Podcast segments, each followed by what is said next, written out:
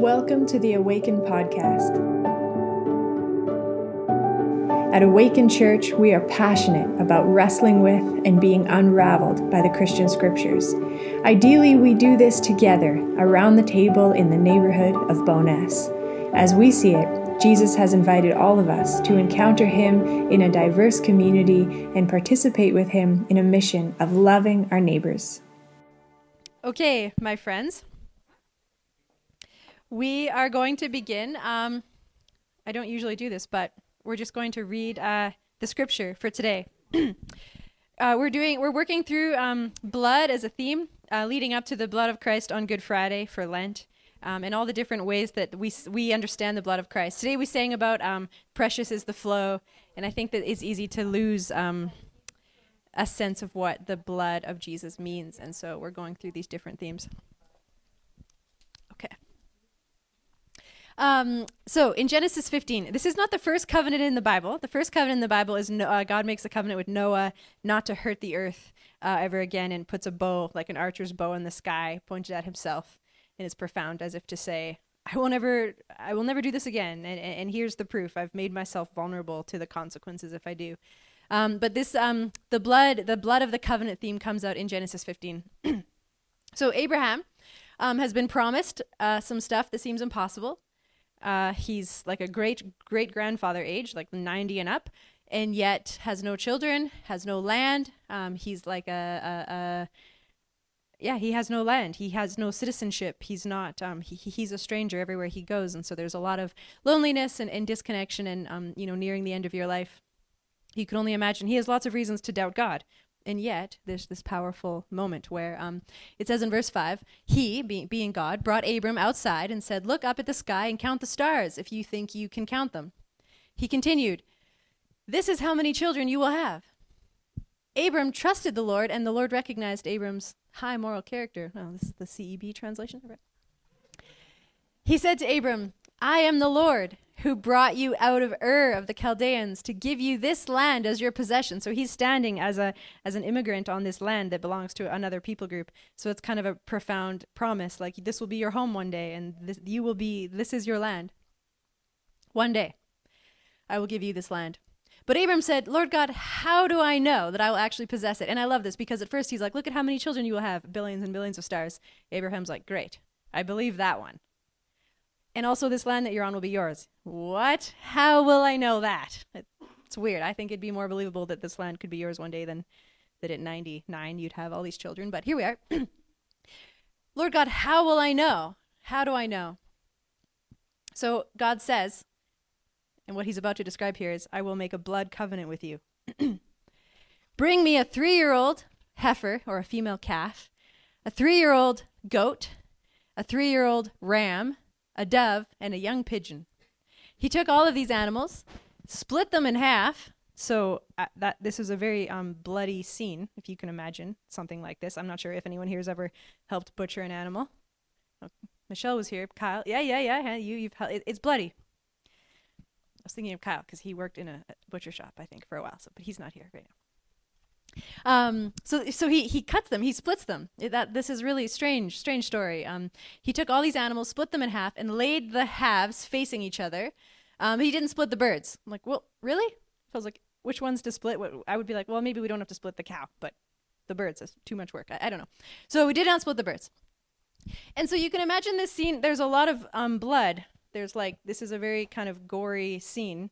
So naturally, what happens is birds of prey start coming down um, and so Abram has to go and like get rid of all the, the, the vultures and the birds of prey. Vultures swoop down on the carcasses. Abram waved them off. Now, after the sun set, so this year, this is Abram's like, what am I doing? Like, there's all this blood everywhere. There's like vultures and birds of prey all over. Like, what's going to happen? It says in verse 17, after the sun had set and darkness had deepened, a smoking, uh, sorry, um, here I have, after the sun set, Abram slept deeply. A terrifying and deep darkness settled over him. So it's like God puts him to sleep, which is strange. After the sun had set, the darkness had deepened, and a smoking vessel with a fiery flame passed between the split open animals. That day the Lord cut a covenant with Abram. To your descendants I give this land, from Egypt's river to the great Euphrates. So, this is a strange story. There's a lot of blood, if you can imagine, in this story. Though, interestingly, in the ancient world, um, this would not be so unusual as it feels for us today. This is actually a very common way uh, that covenants were cut. Uh, so, an ancient covenant, or another word to say is an ancient treaty, um, would be cut um, pretty regularly between, say, two partners, um, two different people. And it's kind of like if we join forces, imagine what we could do together. Um, the reason that they would there would be the death of an animal and the blood of an animal involved is to symbolize um, the heaviness of the agreement, the heaviness of the covenant. That this isn't just some quick little off the cuff agreement you make. That like this is a legally binding, lifelong covenant. It's for life.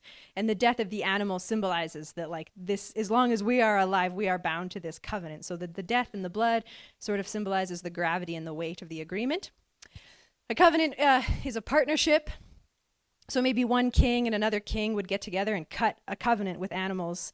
And it would agree that, like, if this other nation invades, we could join forces and put our armies together and protect ourselves against them. So now, no matter what ever happens between us, if that nation invades, we are partners. Like like they could have different agreements or like if we, you know, all sorts of reasons why in the ancient world this was why they would have a covenant ceremony, a covenant cutting ceremony.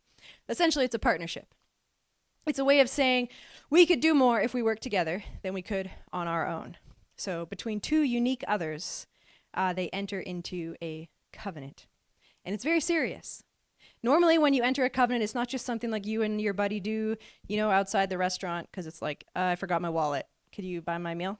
I promise i'll pay you back. And then you like cut a rabbit. Like see i promise. Like it's not just some quick that'd be great though like n- not not killing rabbits but like i promise i'll pay you back. And i really mean that um, it's actually usually a very serious ordeal. It could take weeks or months to prepare, and there would often be witnesses. Um, just like when um, two people get married, um, that is a covenant, and you have witnesses. You have a, a best man or a maid of honor or, or, or, someone like this who, who bears witness. They sign that contract um, to say, I bear witness to this sacred covenant that has begun today.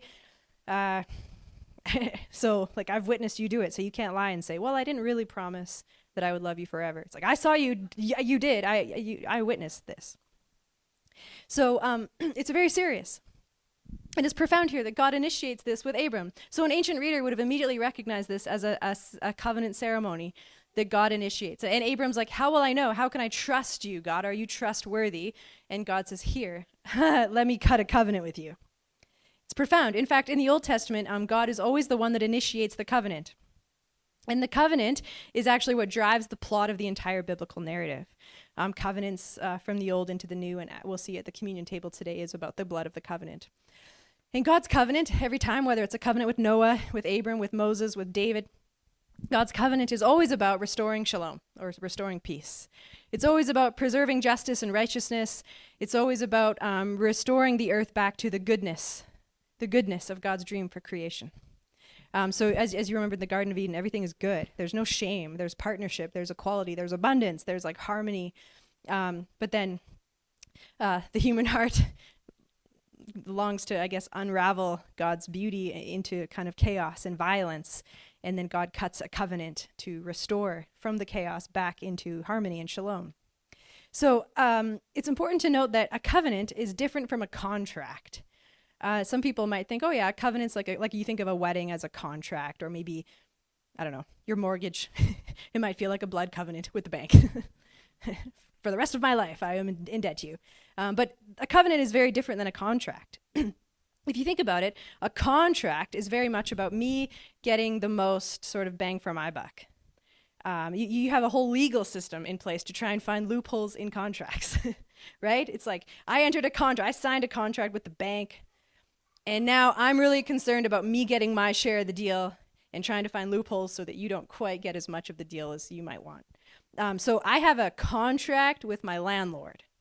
And my landlord and I aren't friends. I mean, I'm a Christian. We should be, I suppose. But really, it's often like, call the landlord, you have to fix these things. And the landlord's like, you have to pay more rent. And so it's always a who can get the most out of the agreement.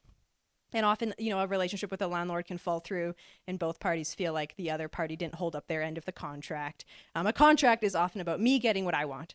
Um, in a contract, I can look for loopholes, exceptions, and I can always find some legal way to get out of it.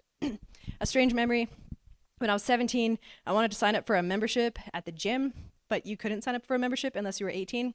So 17 year old Michaela lied and said, I am 18. I just forgot my ID. So I signed. And then when I couldn't pay the contract because like I was very short sighted at 17, and three months later, I was like, wait, I don't have $40 to pay for a gym membership. I'm not the same person I was three months ago. I don't want to work out anymore. I just called them up and I was like, well, I'm not actually 18, so contract's void. 17 year old signatures aren't legally binding. And the gym was like, oh. So then that staff got in trouble for letting a 17. Anyway, totally my fault, but that's how contracts work. It's like, I'm going to try and work it for me.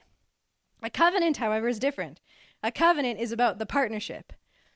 A covenant is about a shared purpose, a shared vulnerability, a faithfulness, a generosity.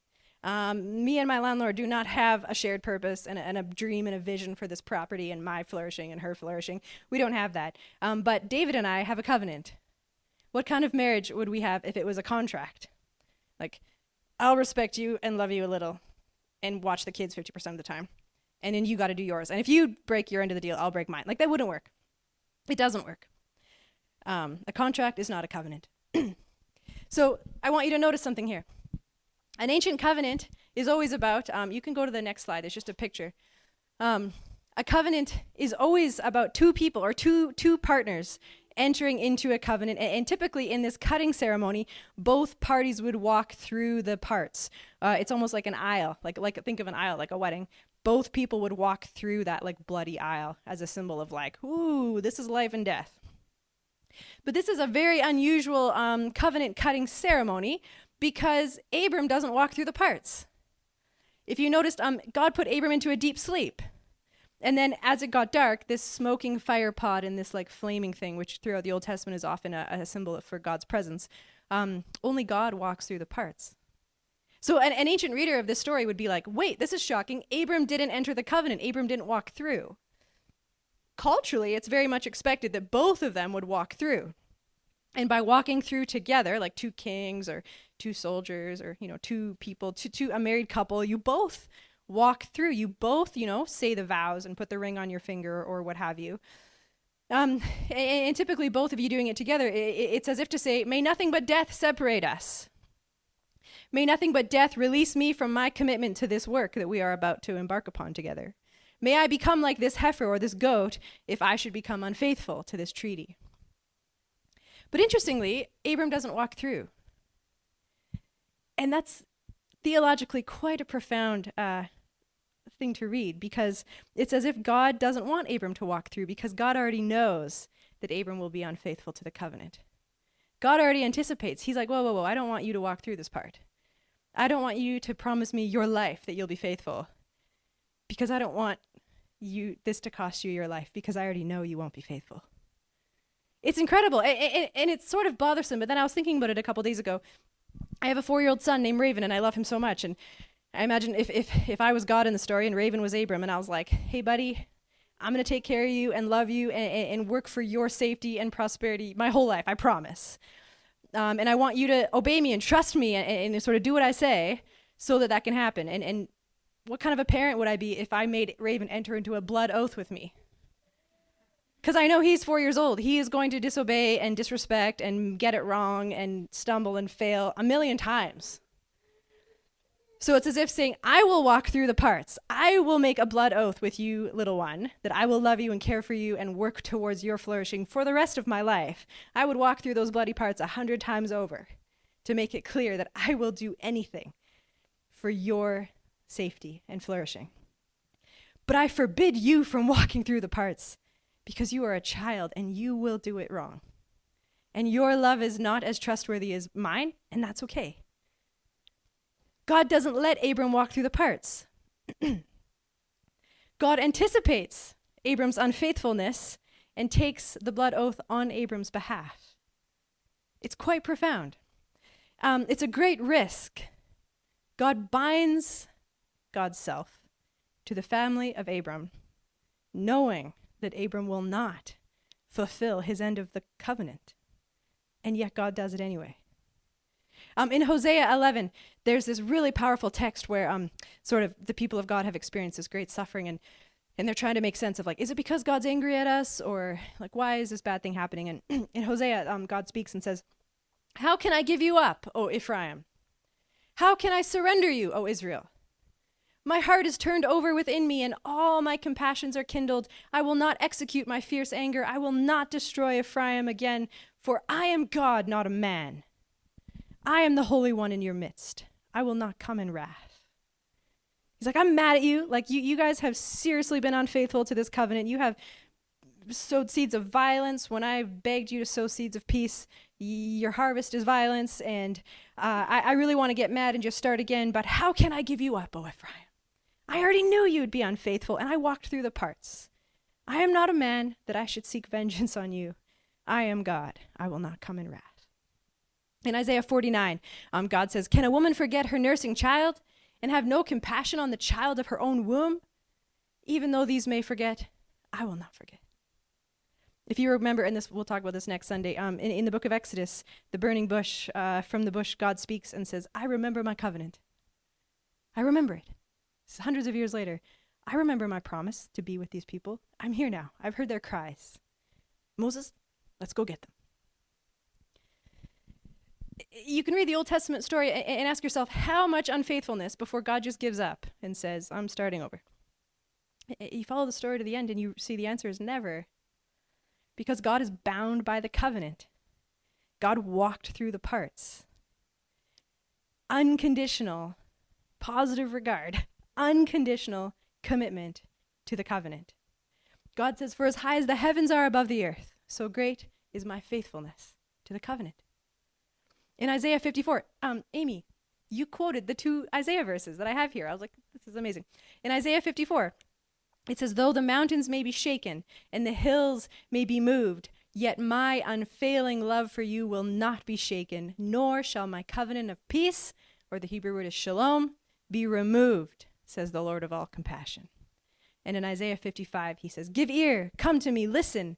I am making an everlasting covenant with you. Partner with me. Imagine what we could do together. Uh, Dave King was commenting last night that um, in the New Testament, Jesus is called um, the head of the church, which is profound because it means um, part of the same body.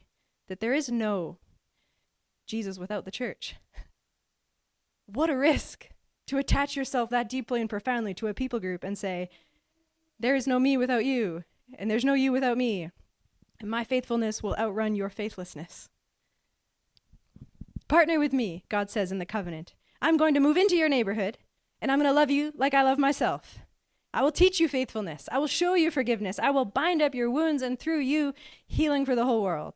Fear not, little flock. It is the Father's great pleasure to give you the kingdom. Like a parent to her four year old. I already know you're going to make a whole bunch of mistakes and make a lot of really bad choices. But I'd walk through these parts every day to show you that my love is trustworthy and I am on your side. so here we have in the biblical text a covenant in God. It's quite profound. It's quite a risk that this almighty, all powerful being could make a covenant. Come, he says, let's make a treaty together. This is one reason why I Awakened does land acknowledgments on Sunday, because we are treaty people. we are bound by a treaty that our ancestors made in this land, and that treaty should mean something and really beautiful in the biblical in the Old Testament, um, the witnesses of the of the treaty ceremony. Um, it says in Deuteronomy and in Isaiah, the witnesses of the covenant. Does anybody know who are the witnesses of the covenant that God makes, the blood covenant? It's the heavens and the earth. The heavens and the earth, the sky and the land will be the witnesses. All of creation will bear witness. The heavens and the earth will be the witnesses. So the maid of honor, the stars. The best man, the rivers and the plants and the trees will bear witness to this eternal covenant. And it's as if God says, Your one job is to trust me. To trust me. My yoke is easy and my burden is light. Walk with me. Learn from me. Take and eat, each of you. This is my body. this cup, a new covenant in my blood.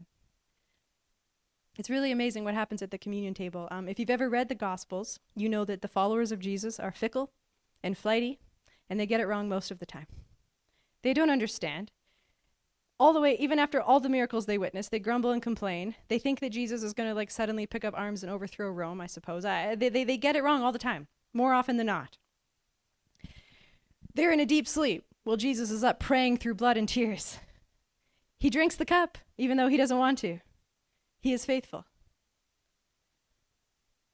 And so, this blood of the covenant piece that you see um, Jesus say at the communion table is a reference back to uh, Abram in Genesis 15.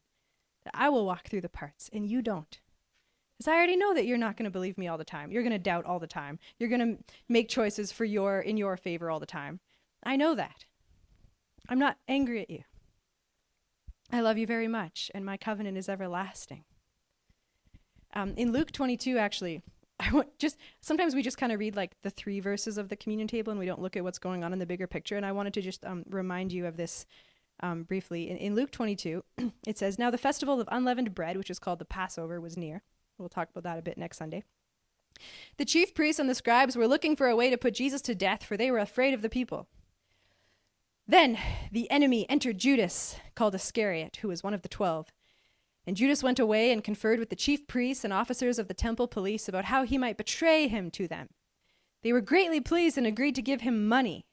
So he consented and began to look for an opportunity to betray Jesus to them when no crowd was around. When the hour came at, the, at the supper, Jesus took his place at the table and the apostles with him. He said to them, I have eagerly desired to eat this Passover with you before I suffer. For I tell you, I will not eat it until it is fulfilled in the kingdom of God. Then he took a cup, and after giving thanks, he said, Take this and divide it among yourselves. For I tell you that from now on I will not drink of the fruit of the vine until the kingdom of God comes. And then he took a loaf of bread, and when he had given thanks, he broke it and gave it to them, saying, This is my body given for you. Do this in remembrance of me. And he did the same with the cup uh, after supper, saying, This cup that is poured out for you is a new covenant in my blood. But see, the very next verse the one who betrays me is with me. His hand is on the table. And um, spoiler alert, it's all of them. They all betray him. For the Son of Man is going as it has been determined, and woe to the ones by whom he is betrayed. Then they began to ask each other, which one of it of us, which, which one of them would, would be the one to betray him? So then, and I love this, this is unique to Luke's gospel, a dispute arose among the disciples right then and there as Jesus is saying, This cup is a blood of a, a new covenant. A dispute arose among them as to which one of them was to be regarded as the greatest. but he said, This is Jesus is like, You guys are missing the point so hard right now. The kings of the Gentiles lord over them, and those in authority over them are called benefactors. But not so with you. Rather, the greatest among you must become like the least. The leader must become like one who serves. For who is greater, the one who is at the table or the one who serves? Is it not the one at the table? But I am among you as one who serves. Here's Jesus serving. Take and eat. He's not saying, Feed me. Where's my food? He's saying, Take. You are those who stood by me in my trials. And I confer on you, just as my Father has conferred on me, a kingdom. He looks out. You're all going to betray me. I already know that. You're all going to doubt me. I already know that. I've, I know your unfaithfulness. I'm familiar. Take and eat, all of you. That your scarcity will not move my generosity. Your faithlessness does not shake or compromise my faithfulness. I love you because I walk through the parts, not because you're good enough or because you're worthy of it. I love you because my love is pure and, and eternal. And so it's looking out at these disciples who do, they all scatter, they all betray him. He says, And I confer on you a kingdom. because it's about the generosity and the faithfulness of God, not about how easily the humans will doubt and despair and walk away, run away sometimes. And so the Romans arrested Jesus that night. They crucified him the next like afternoon, believing that his blood, the bloodshed of this man, would serve as a warning to all who would dissent, to all who would resist the Roman Empire. They didn't know about the God who bleeds. They didn't know about a God who binds the brokenhearted in his own blood, who enters sacred covenants with his own blood. They didn't know about a God who shows radical faithfulness. They don't know about a trustworthy God, the vulnerable God, the risk taking God. They don't know. They've never heard of an oath keeping God. The great kings of the great empires don't have to do anything they don't want to do. And yet, the God that we see revealed in Scripture takes a great risk, suffers greatly, binds himself to people who he knows will doubt and betray and sow seeds of violence. And yet, he walks through the parts and he pours himself out. And, and that's why at Awaken, at the communion table, we do open communion. We say, even if you don't believe in any of this stuff, this is for you. Even if you haven't believed in a long time, even if you're working it out and you don't know, it's for you. It doesn't matter. This is the, the generosity of God. Take and eat all of me. You don't need to take a little crumb. Feast, take and take and take until the generosity of God confronts the scarcity that guides most of us. This is me for you. I made the oath. I walked through the parts. And so the blood of the covenant is a binding it's a binding covenant that literally binds our God. Loving God, um, may we stand for even a moment uh, in awe of your faithfulness. And may our imaginations for a moment be shaped by it. May we begin to imagine what faithfulness would look like in this community. A faithfulness to one another through thick and thin, through difficulties and in times of great joy. May we imagine being faithful as you are faithful to people who are difficult to love. May we imagine for a moment what it would look like to be faithful in this neighborhood, to forgive Bowness and love Bowness, and um, may our faithfulness um, outrun the bike thieves and the, the car uh, rummage throwers. Give us faithfulness to this land. May our faithfulness to Treaty 7 be like the faithfulness of our God. I ask that you would shape us again by your faithfulness. Sow seeds of peace within us and make us people who sow seeds of peace. We know that while we were yet sinners, Christ died for us, that we don't um, earn this, we bear witness and we are shaped by it. And so we pray um, particularly for Bowness, um, for the people who are sick, ill with addiction, um, to children born into that in Bowness. And we pray for our community that is both local and global.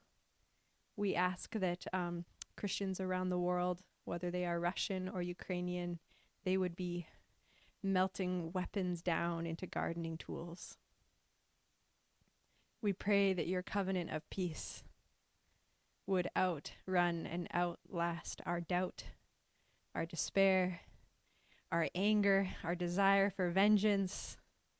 Soften us again, I pray. Here at your table, where we feast on your flesh and your blood, make us people of faithfulness. Make us people of the covenant, I pray.